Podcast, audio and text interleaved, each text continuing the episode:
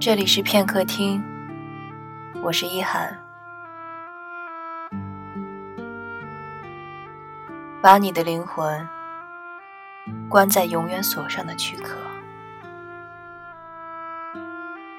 无聊的名字，肯定会有一个无聊的故事。无聊的开始，无聊的进行，然后无聊的结束。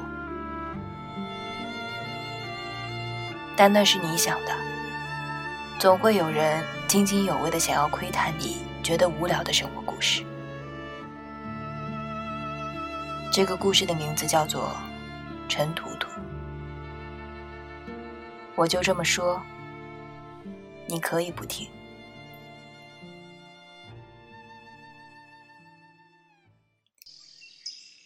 那天早晨很凉，陈图图。抱着腿坐在床上，没哭，快速触摸了几下手机键盘，就将手机关机扔到一边。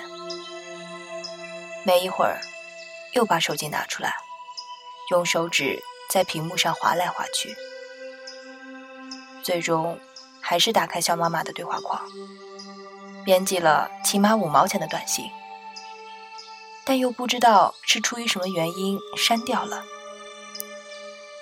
只打了“对不起”三个字，然后按了发送键。等了不知道多久，也许是好几个世纪，手机始终没有响。陈图图开始打开通讯录，拨通肖妈妈的电话，忙音，再打，还是忙音。陈嘟嘟感觉累了，但还是滑动着手机屏幕，点开微博，发送了一条“如你所愿”，然后关掉了手机。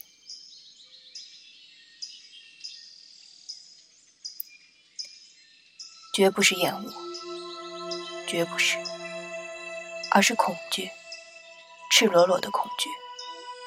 恐惧来自他的消息，却又想知道。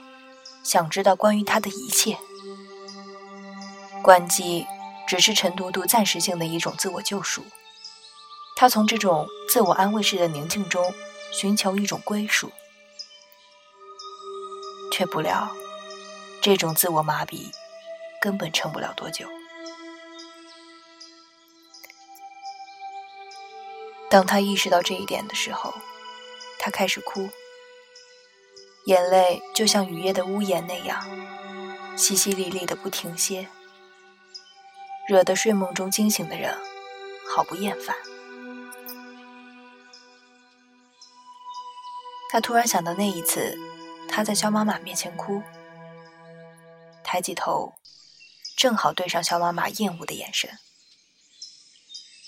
陈图图怔住了，把头埋进膝盖。开始思考这段感情。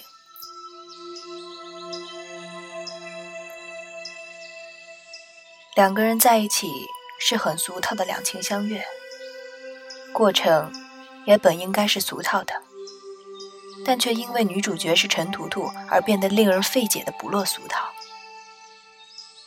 陈图图像一个饱经风霜的小孩即使是与肖妈妈之间的感情，她也不停的批判与质疑。却又无可救药的相信着，他以为爱情是信仰，用怀疑与证明可以得到肯定。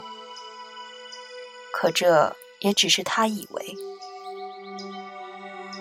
将近两年的时间里，他根本没有意识到，爱情不是信仰，经不起太多的质疑与证明。毕竟，太理智的感情是会酿成悲剧的。他好像突然明白，是他的理智与怀疑主义毁掉了他与肖妈妈之间本该无忧无虑的感情。可是谁又知道，撇去他所有的情绪与质疑，不会有别的事情来阻碍他们之间的感情呢？两情相悦的人，总会遇到什么阻碍，然后不欢而散，要不。怎得以有悲剧的艺术？想到这里，陈图图笑了。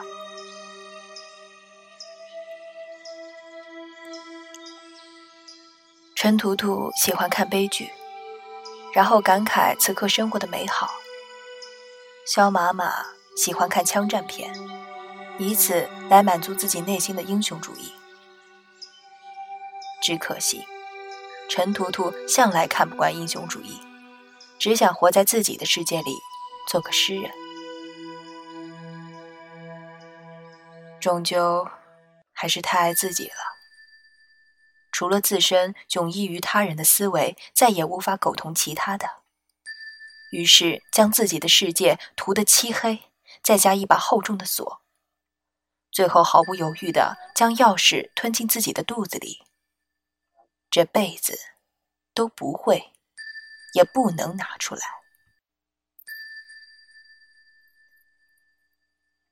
陈图图绝望的闭上了眼睛，在这个两人的世界里，他找不到他所要的东西。却又如此割舍不掉，难道，难道这样愚蠢的情绪就是爱情吗？